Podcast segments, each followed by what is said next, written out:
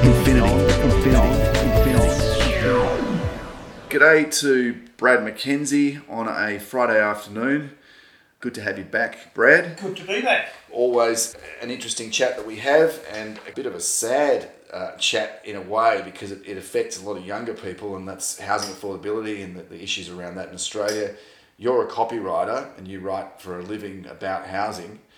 What do you sort of observe from the psychology of buyers and the psychology of the market at the moment? What do you sense? This time, so I write ads for real estate agents, so I chat to owners when I go, and I'll often say, where are you off to, or what are you doing? Mm. This time, probably 18 months ago, people were more than happy to put their house on the market, to buy a house and then put their house on the market, because they knew that their house would sell within a fortnight. There was no stress, that was what was going to happen. Mm. So, but what's happening now is, I say to people, where are you off to? Oh, we don't know yet. We're just going to put our place on the market and see what happens, and then once we're sold, then we'll look to buy. So there's more uncertainty from buyers about what they're going to get for their house when exactly. They sell. So that means there's more uncertainty from the selling point of view, because there's now a lag, whereas before, I'd go out and buy a house, and then I'd structure the sale of my house, I'd structure the terms to be 60 or 90 days to match up with the sale of that one. But what's happening now is people are looking to sell their place, so there's maybe a 4-week campaign, and then they might have a 90-day settlement, so it's 120 days, so they might not even start looking for another 60 days, which means they may not find anything. Yeah. And there's nothing to rent, so the whole thing's in a flux, and it's and they risk the market moving as well. If you're out of it, the other argument about selling the other way that people have traditionally done, where you find the thing that you want, buy that, and then have the confidence that you're going to be able to sell your thing. At least that kind of what you're already in the market. That's right. But if you're in a rising market, I'm not saying it necessarily is a strongly rising market, although it seems like. Oh no, it is. It's gone up. It's moving again. Definitely. Yeah. It didn't. There was all the naysayers, and the banks were saying it's going to drop 25 and 30%.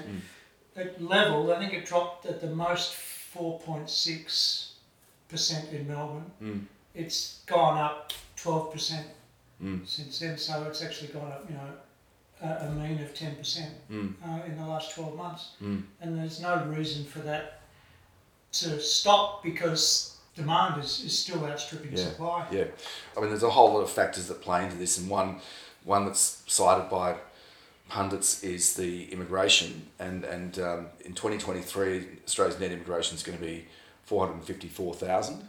I think that's down from last year a little bit.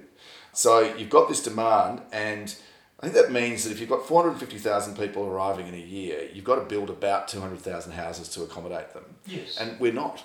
No.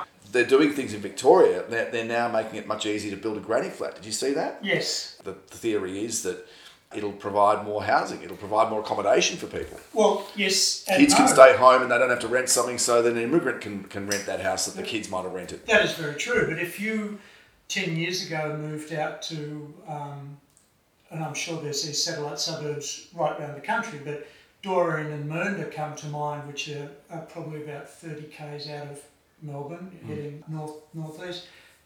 They're on blocks of 350 square metres. So there's nowhere to put a granny flat, even if you wanted to. Yeah. So it's all very well to say, oh, we can all start to build granny flats, but that's only if you've got the room. What if you're in a flat? Yeah, for the place. And what if you're not? We're kind of lucky on the Mornington Peninsula, because there are blocks that are often bigger than they are in Melbourne. But there's also the issue of how your neighbours are going to react, how it changes neighbourhoods. If everyone's got a granny flat, what does it actually do?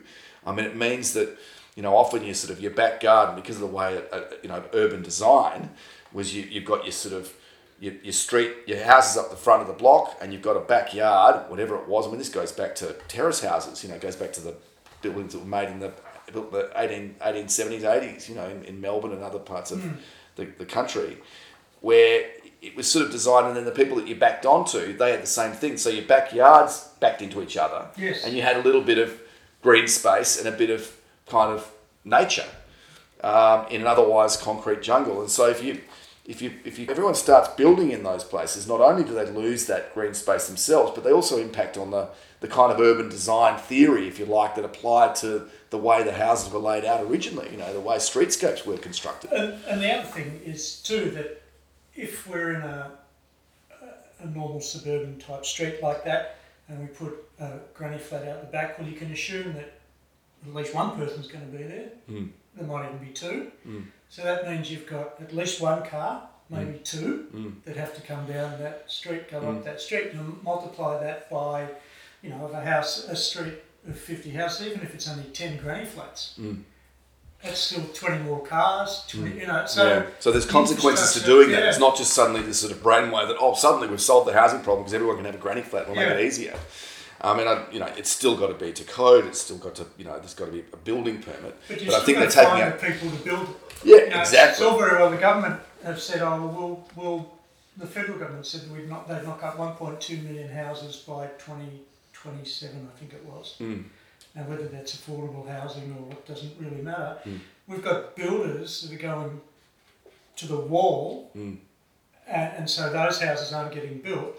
We've got supply issues still. We've got all supply that sort of chain. Thing. So we're, if we could, it'd be fantastic to build those houses, but who's going to build them and where? And have you got the infrastructure? It's no good putting them, and I noticed this in Melbourne, the sort of the urban sprawl, there's suburbs in inverted commas to go to. They don't have a milk bar. They don't have a general store. There's not a bus stop there. And yet there's housing for 8,000 or 9,000 people. There's no schools, so they've got to go everywhere. Then they've got to build all these roads, which have put the state in enormous debt, and they've blown out in the time they're supposed to take to build them. But that was the issue, and it's been identified a while ago as urban sprawl is a problem because you've got to get the infrastructure out there to make it livable, or you have people stuck in traffic jams trying to just get basic sort of things that they need every day. Yes. They're going to travel 20 Ks or 10 Ks in traffic, to get to the hub where all that stuff's sold. Supermarket. And none of that is helping housing affordability. No. Which is the worst it's been since 1990 or something.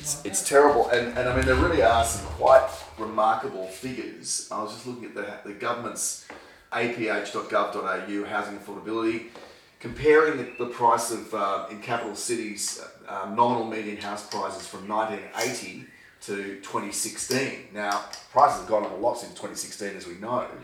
But Sydney, $64,800 to buy a house in March 1980. March 2016, $1 million. So it'll be even more than that now. Yeah. Melbourne was $40,800 in March 1980. In March 2016, $713,000. Brisbane, $34,500 1980. 2016, $480,000. Adelaide, $36,300. $445,000 in March 2016. And the list goes on. I mean, every city is up dramatically. In fact, these figures are way under what they really are because these cities have all kicked. Places like Adelaide, places like Hobart, Perth, Brisbane, they're all much higher than those. It's just extraordinary. I mean, I was actually talking with a family member recently about what it was like at the end of the 80s. And, she was saying, well, you think you've got it bad. I mentioned I was having a chat with you about housing affordability in Australia. She's 90. I said, oh, you think you had it bad?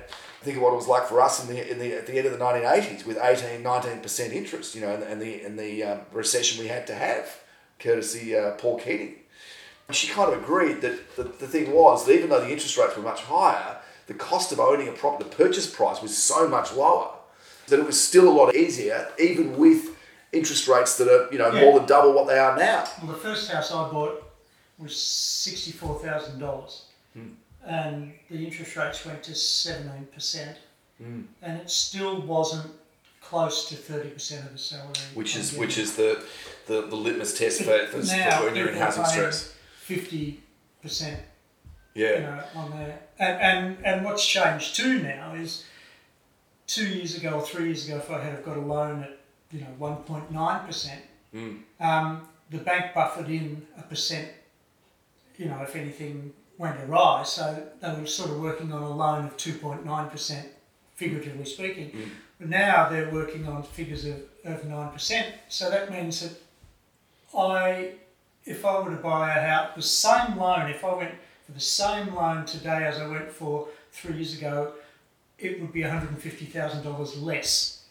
And yet, so if I could borrow $600,000 3 years ago, I could borrow $450,000 now, and yet the same house has gone up $150,000. So it's a $300,000 gap. Yes. So in other words, unless you were able to lock in for a very long time, it wasn't worth buying a house. Well, basically, given you know, the benefit of hindsight, seeing where interest rates are going. Is that people did lock in, and now they're falling off the cliff. They're going from 2% or 2.5% to 6.4. And what's the maximum length of, say you did what you're talking about back in, you know, 2019 or even more recently than that, you locked in at when the interest rate rise, actually wasn't even that long. It was probably like two and a half years ago.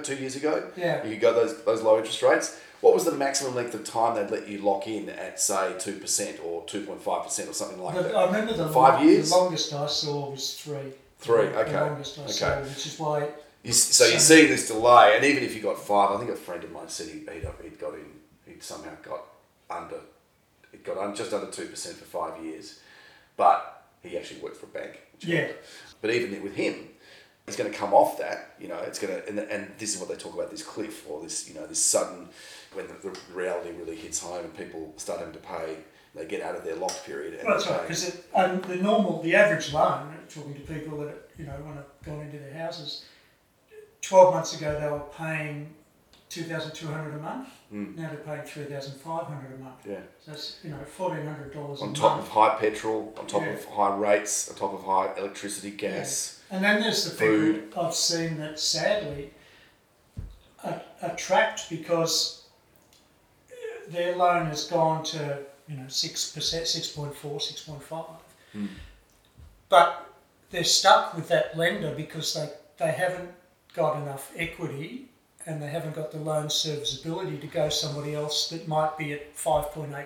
And if you can knock 1% off your loan, even 0.5%, you know, $250 a month. Yeah. So if you can knock 1% off your loan, it's $500 a month, but they're not in the position to do that because they don't qualify now because of the fact that the banks are saying, well, you know, you need to be able to service a 9% loan even if we're at 6%. You know, so the banks have built in their buffer. So unfortunately for people, it's not pretty. If you've got a house, it used to be that if you had a house, you'd go, oh, well, I'll weather the storm. It doesn't matter anymore. A lot of people with houses, you just can't weather the storm either. It's just too, you know, it's too difficult. I mean, it changes a lot of things when you suddenly have a lot of people really feeling the pinch. I mean, obviously it does, but it's the first time in Australia, and we had, I think it was one of the longest periods of boom, basically, of growth.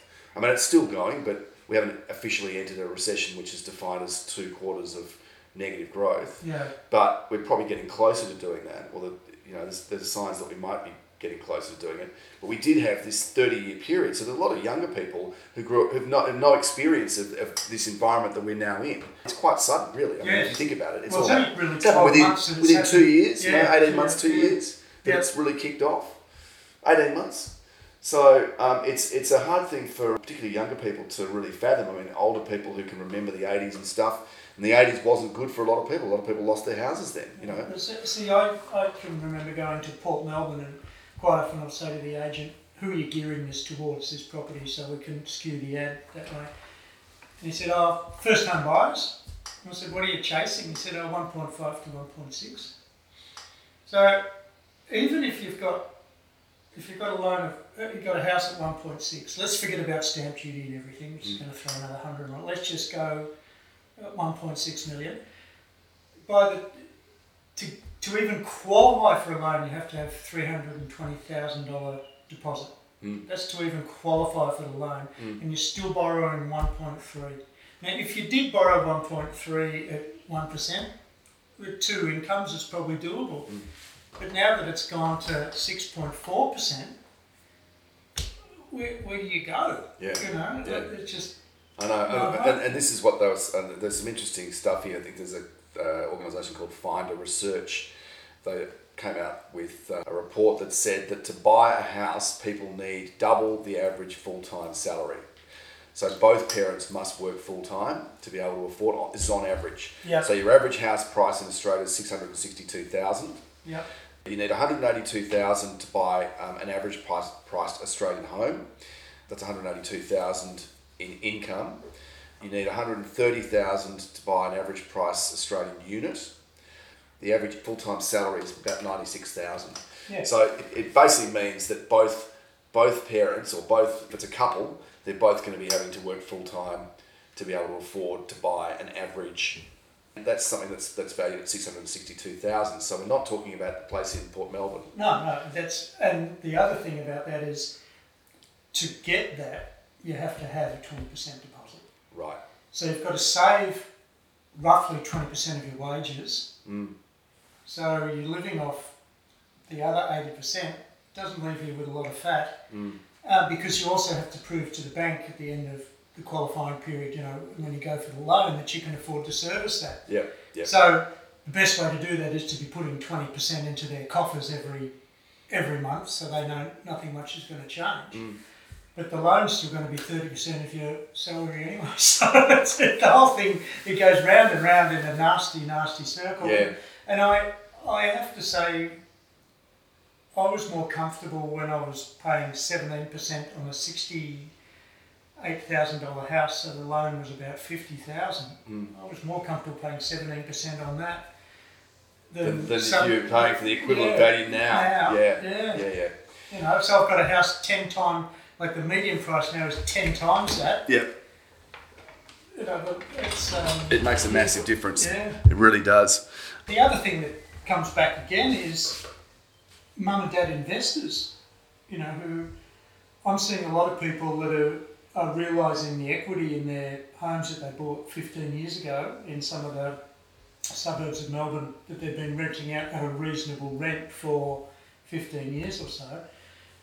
Regulations have tightened up, and you can argue whether that's good or bad. Personally, I think anybody that rents a house should be able to expect that the hot water works and the heaters work and the windows close, and I don't think that's too much of a demand to ask of a landlord. Mm. But these people that bought these houses, as you say, in the 1980s for $64,000, they're now worth $700,000, $800,000. They're taking the money and running.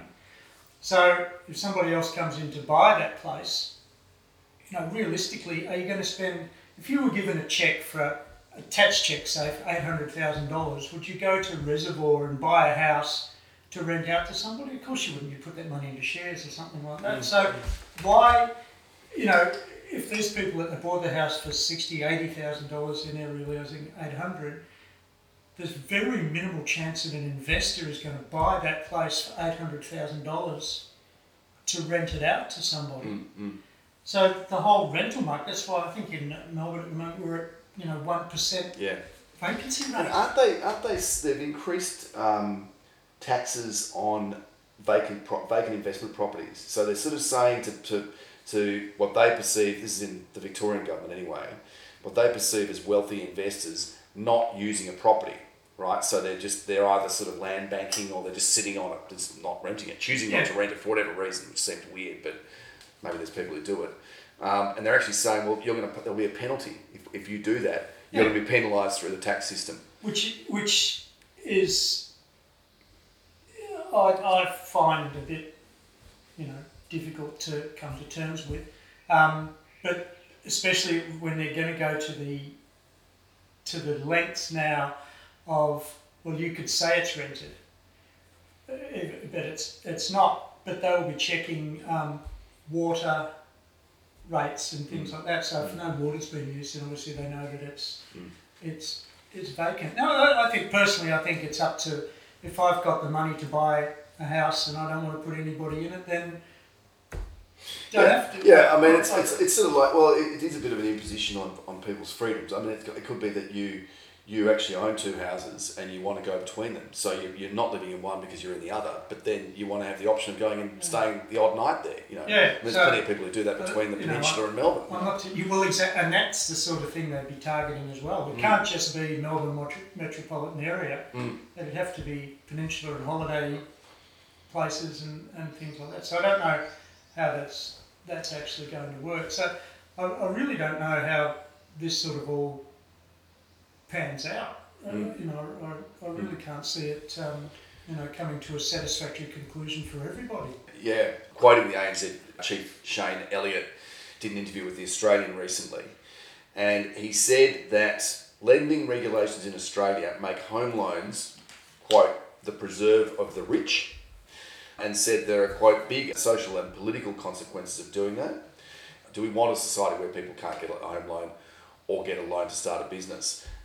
The thing that's cited in that article is that the regulations are stopping banks. You mentioned, the requirement to have 20% deposit, the income test that they do, your serviceability is a key thing they're also looking at. He's basically saying, even though he's just announced they've got ANZ unveiled a $7.4 billion profit for the year, he's in the same breath saying, well, it's not our fault that more people aren't able to get loans, the sort of loans they need, because they're bound by regulations. And some of that is to do with prudential considerations. So they're sort of saying, well, it's like those low doc loans that led to the GFC in America, where people didn't have to have any income, money, anything.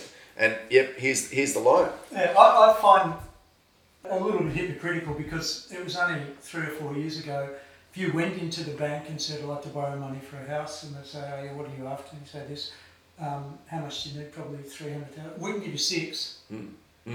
That's no problems at all. We can, there was no question. That's right. It was very different. And then for them to go, oh no, our hands are tied, it's the regulations. Well, the only reason they brought those regulations in is when they had the inquiries into the banks to find out why people were getting their backs to the wall because they'd been lumped too much money against what they were earning and stuff. So, well, I think the banks were prepared to do it when the rates were as low as they were. Yeah. But now that rates aren't, they're not prepared to do it. No. And that's a fair enough business decision. But don't be saying, but be honest with it, Shane, and say, well, look, this is why we're not doing it, because it's exposing us to too much risk. Okay, fair enough. But don't be saying, oh well, it's the same regulations that were in a couple of years ago. They were tightened a little bit, but the banks weren't sticking with them, so. So you mentioned social and political consequences, right, of these regulations and the fact that it is now so expensive. And we've been talking about it, the way, the consideration of, or the comparison of the end of the 1980s where there was a housing bubble. A lot of people lost their homes at 18% interest rate. Anyone who bought in at the sort of close to the top of the market before the correction in housing prices was in a lot of trouble, like serious negative equity. They just unfortunate timing, there were people caught out then, and yet, as we've said, and as you said, you would be a lot more comfortable, you felt a lot more comfortable with a loan of say 60,000 back in the day, even if it was 18% interest, it still worked out to be a lot more affordable than the current situation. So what are the social and political consequences of this? I mean, what are your kids going to do? How, have they got any plans? Have you got any sort of sage advice for them? Oh, look, the bank of mum and dad. Don't move out. Well, yeah, but my daughter moved up to Queensland 12 months ago, and they were lucky. They were in a situation, she and her boyfriend, that they were renting from a friend who had a house up there, so they went into a share situation. Up there, it's like 0.6%. vacancy rate, right, where she is on the Sunshine Coast, and rents for a standard house at $800, $900 a week. So if they weren't sharing, they'd have no hope whatsoever. Yeah. And I look at my son's he's on quite good money, he's doing an apprenticeship and he does a lot of overtime and things like that, but it's still, even to buy we've looked at units and things like that, but at $500,000, he's still got to have $120,000 deposit saved up, and the longer he's saving, the further the the gap is still much the same. There was somebody probably 2-3 years ago when houses were going nuts, said to go in at 10%, get the insurance, the borrower's insurance, that the banks wanted, and even though that was some $13,000 or $14,000, the houses, by the time you actually settled the house, it had gone up that much. So it was worth paying. Doing it, but that's changed. You know, they're still rising, but not that much now. So, yeah, I can see. Well, both the kids are still at home with me. I can see them being there for quite a while. Yeah. You know? Interestingly enough, a lot of houses that I'm seeing now are gearing towards multi-generational. So any house that's got dual living or two kitchens, two baths, was set up like that, they are selling within virtually hours of them going on the market, right, because the two families are coming together, yep, and buying. So mum and dad and grandmum and dad are all living in the place with a granny flat's more attractive. Yeah. And you hear about that happening on the Mornington Peninsula, which is a sort of more traditionally a holiday destination from Melbourne, but it's increasingly a place that people live in because the roads have got better and you can commute and people work from home. But you get situations where, people say, okay, we'd love to have a holiday house down the beach somewhere. Why don't two families get together and buy it together and share it? Yeah. Which can work, So there's all sorts of sort of different little models that are being looked at by people. I guess the fundamental thing is that if you're already in the market, you're lucky, and if you got into the market, the baby boomer generation who bought in when it was really cheap and have just kept on selling and buying and sort of upgrading and whatever over the years, and we do have this big tax break, the principal residence is the one thing that's capital gains free in Australia. So that does encourage people to have sort of grand houses to pump money into this thing that they can sell at a big profit eventually and fund their retirement and get a big tax-free windfall out of it.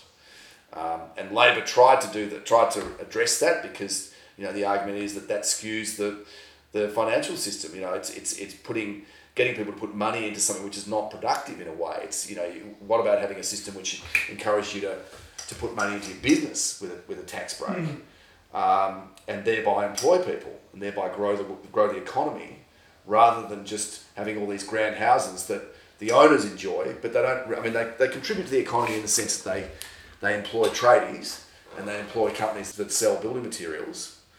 And Labor tried to address it and they got resoundingly knocked back, basically. They lost the election. That was when Bill Shorten was having a crack at opposition leader.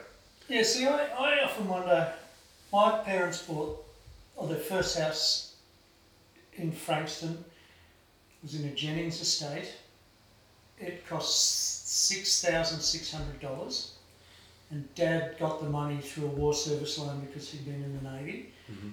And I remember him saying that for $7,600 they could have got one that overlooked the bay. Wow. But he didn't have the extra $1,000. It just didn't exist. But they had the minimum deposit that they could get because the Navy didn't pay that well at the time and he just got out of the Navy. So they had the minimum they could get. So I'm not too sure how much they actually borrowed. But their house didn't go up. Over 20 years, it might have gone up, $100,000, $120,000. It wasn't tremendous. So they struggled as much, I think, as I probably did when I got into my first house. It was $60,000 with a 17% loan. And if it's your principal place, it really doesn't matter what it's worth, because until you sell it, you can't realise that. Yeah. So it's an illiquid asset. Yeah, I understand the whole thing about housing affordability now, but I just wonder, sometimes I look back at what Mum and Dad went through and wonder whether they were any different to people now. Yeah. It's a familiar story, and it is hard because you've got to try to compare apples with apples and sort of saying, okay, well, you've got to say, well, what was the average income back then, and what was the, how hard was it to service at the rates that applied, all those sort of things. Well, I do remember Dad coming home. We'd been in the house. I was 5 when we moved in, and I was probably 12 or 13. I remember him coming home with a bottle of bubbly because his wage had gone up to $110 a week. Yeah. Jump on the train, travel into the city every day as a draftsman, come back, gone up to $110 a week. And they bought the bottle of bubbly, and I think we might have had Chinese food that night. Wacko! And then back to, holes and socks again a couple of weeks later. So, I think they all did it tough, you know, people have done a tough ride across generations too, I think, you know, that's, I don't know now whether it's just more in your face or whether people are more comfortable talking about it. And back then, if you're, you know, the last thing you wanted was a debt collector at your door in case the neighbours were looking. Right, you know, yes. Now it's not acceptable, that's not quite the word, but we're there for the grace of God go I, you know, so that nobody passes judgment on people that, you know. Absolutely, and I think it is becoming, I think at the moment in this environment, it seems to be more and more common that there are people, you know, in financial stress, you know, whether they're struggling to pay their rent, whether they're, you know, there's, I mean, there seems to be more and more people homeless. And there's a whole lot of other issues involved with that as well. But if you can't find a house, you can't afford to rent, and you're being gazumped because every man and his dog's trying to rent the same place as you with 1% or less vacancy for residential rents, then what do you do? You know, there must be a lot of people who are missing out and I don't know, staying on, you know, couch surfing, that sort of stuff. Well, you talk about you're saying about the social ramifications. 15, 20 years ago, you'd be judged. Oh, you know, so-and-so down the street, looks like they're going to lose their house. Well, it's their own fault. You know, they go away to this and they, you know, they've got an expensive car and they do this. You know, but now you look at people that are on, you know, good salaries of 120, family salary, 120, 130, $140,000, and they're having to go to the Salvation Army and places like that. And it was not that long ago we all, you know, people would go, oh, well, it's their own fault. And now they go, yeah, no, I see what you're saying. Yeah, I understand. As you reach for the no-brand spaghetti instead of the expensive one, we're all cutting costs somewhere. Absolutely. And 90% of it is because of how expensive our houses are. Now, you think if you didn't have that 40% eating away at your wage every week, it wouldn't be the drama that you're in, you know. The approximate market value of all Australian dwelling stock is $10 trillion. Yeah. And I think Australian real estate is right up there with anywhere in the world. It's expensive by global standards. Yes. Well, you know, for example, in the UK, you know, it's quite a bit cheaper to buy a house over there. They have a different, interesting system though, and you touched on this earlier, where people now are buying before they sell because they've got less confidence in what they're going to get when they sell their place. So they want to wait till they know what they're getting, and then they can go out and buy the other place. But that does mean that there's time that is lost, and there's also the possibility that if they don't find the new place, then they're homeless. Yes. And in the UK, they've got a system where the whole thing has to work in a chain to everyone, and the whole thing can fall over until really the last moment. Because somewhere in the chain is broken. So the person who's buying your house, they want someone to be buying their house. Yes, yeah. And then the place that you're moving into, or the people who are selling you that house, they've got to be able to get into their next house. And unless it all lines up, that can actually knock the whole thing over. It can cause the whole sale to fall apart. I suppose the system is trying to protect people from being homeless, but you wonder how that can work, because I mean, that's a hell of a long chain. Yeah. If you stretch it right out and you look at every single break in it, potential break in it. It's funny in a country like Australia, and I think immigration has got to be a kind of fundamental thing, and there are people who are quite critical of the federal government's policy on immigration because of this housing issue. You know, if you're going to have 450,000 people coming in a year, you've got to have a plan about where they're going to go, because otherwise you're actually forcing current Australians who are struggling with housing. You're making it that much worse for them, because you've got all these extra people coming in trying to get the same house, trying to rent or buy the same house. And yet Australia's relatively underpopulated and has a shitload of land. It's sort of bizarre in a way.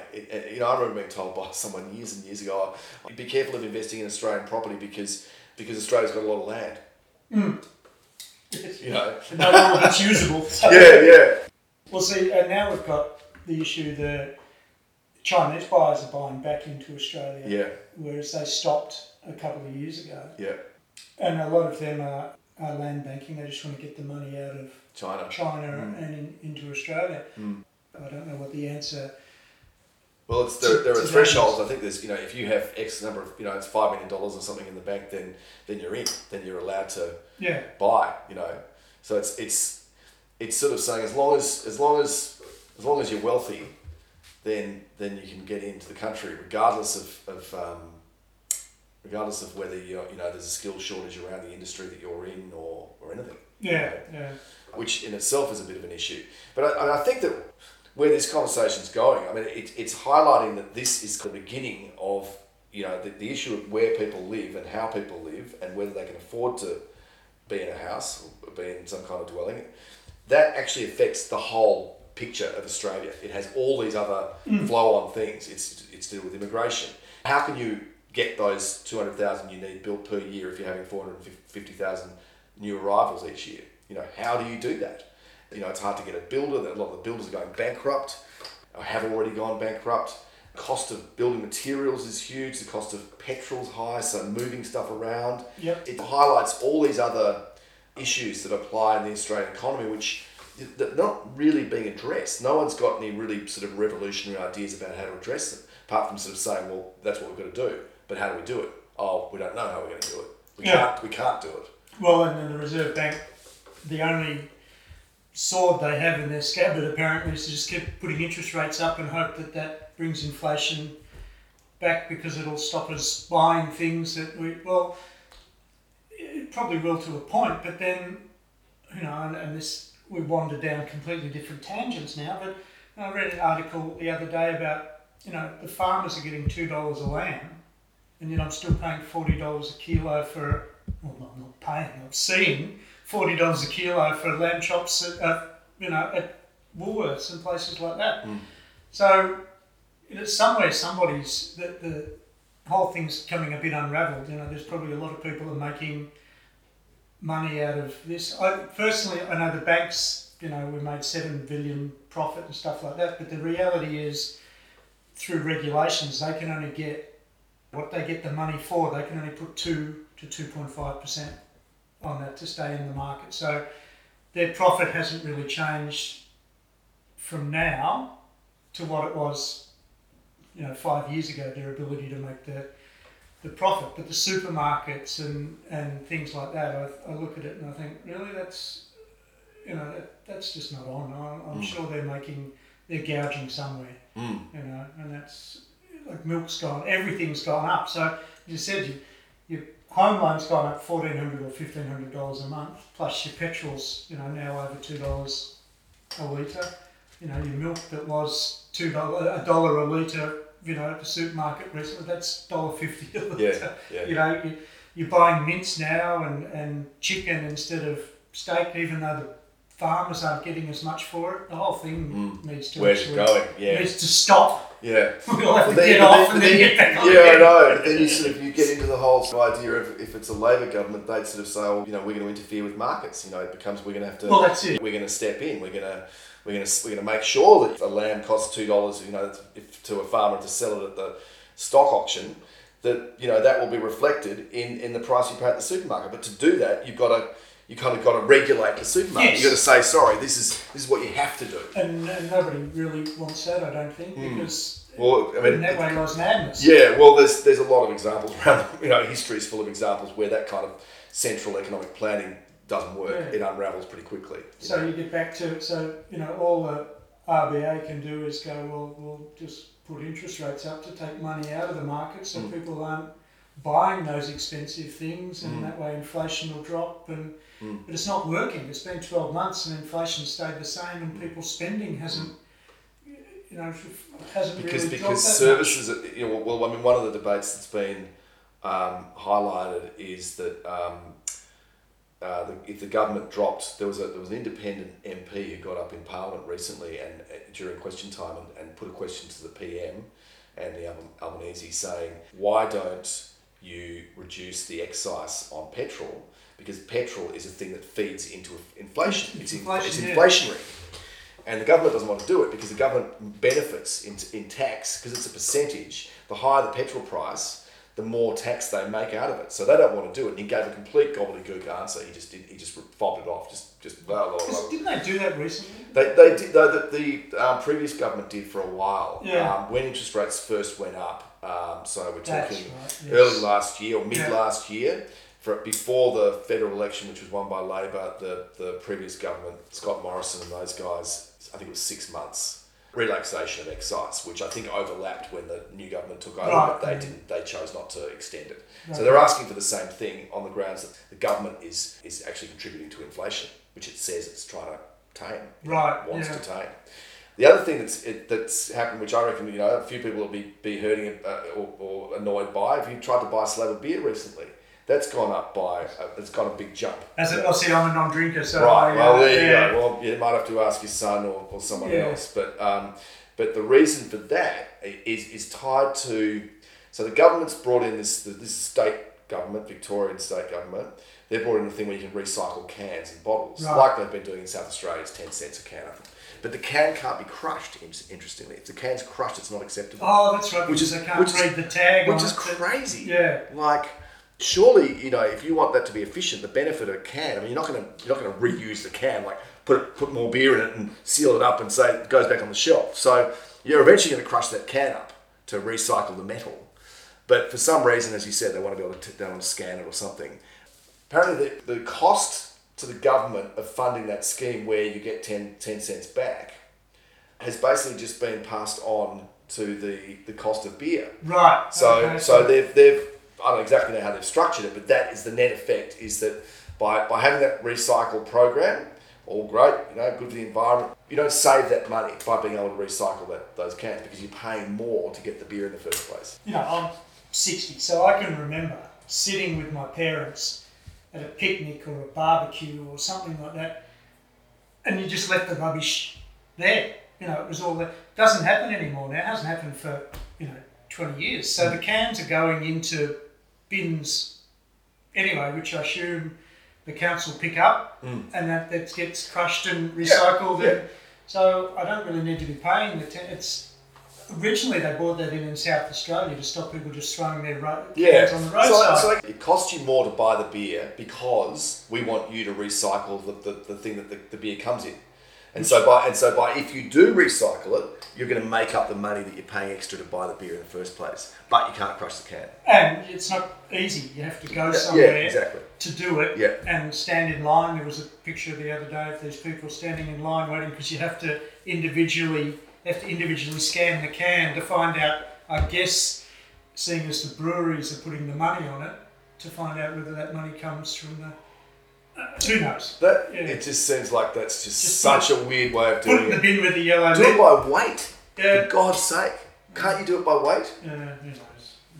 Yeah. And you can still, it's not like if you've squashed a can with your foot before you put it in the bin, that it weighs any less. It's not like it's not identifiable as one can. No. Just imagine the amount of space extra that's got to be occupied by all those trucks that move those cans around to get them to the recycling plant, because they've all got to be intact. Just imagine the extra fuel. What are they? Like, you could probably pack, 4 cans at least if you squash them, probably more, into the space occupied by one intact can. What do they call it? The law of unintended consequences. Somebody would have been saying, why don't we whack 10 cents on a can and people get 10 cents? What a great idea. Yeah. And then you go, oh, hang on a minute. No, really? But they can't crush the can. They can't crush the cans. Anyway. So I don't know where that leads back to housing affordability. Maybe we need to drink more and take the cans back and pay that off. People are drinking more because they've got to drown their sorrows. Exactly. They're relieving their pressure. I mean, that's like... I went to an auction, it was a good one actually, and the agent was saying, he's talking about, the beautiful surrounds and the nice trees on the street and, schools around the corner and blah, blah, blah, all the sort of, the spiel that the agent gives in the preamble to the auction. And he said, and do you know that we are actually 387 steps to Dan Murphy's? Nice. And the crowd, he got a huge roar. I'm not here to sell you a house, ladies and gentlemen. I'm here to sell you a lifestyle. And so, it's like, and that was probably the main selling point. It's like, okay, well, I'm going to pay that money now. Oh, now that I know that they do that, seeing as next time I write an ad, I'll be able to put 387 steps to...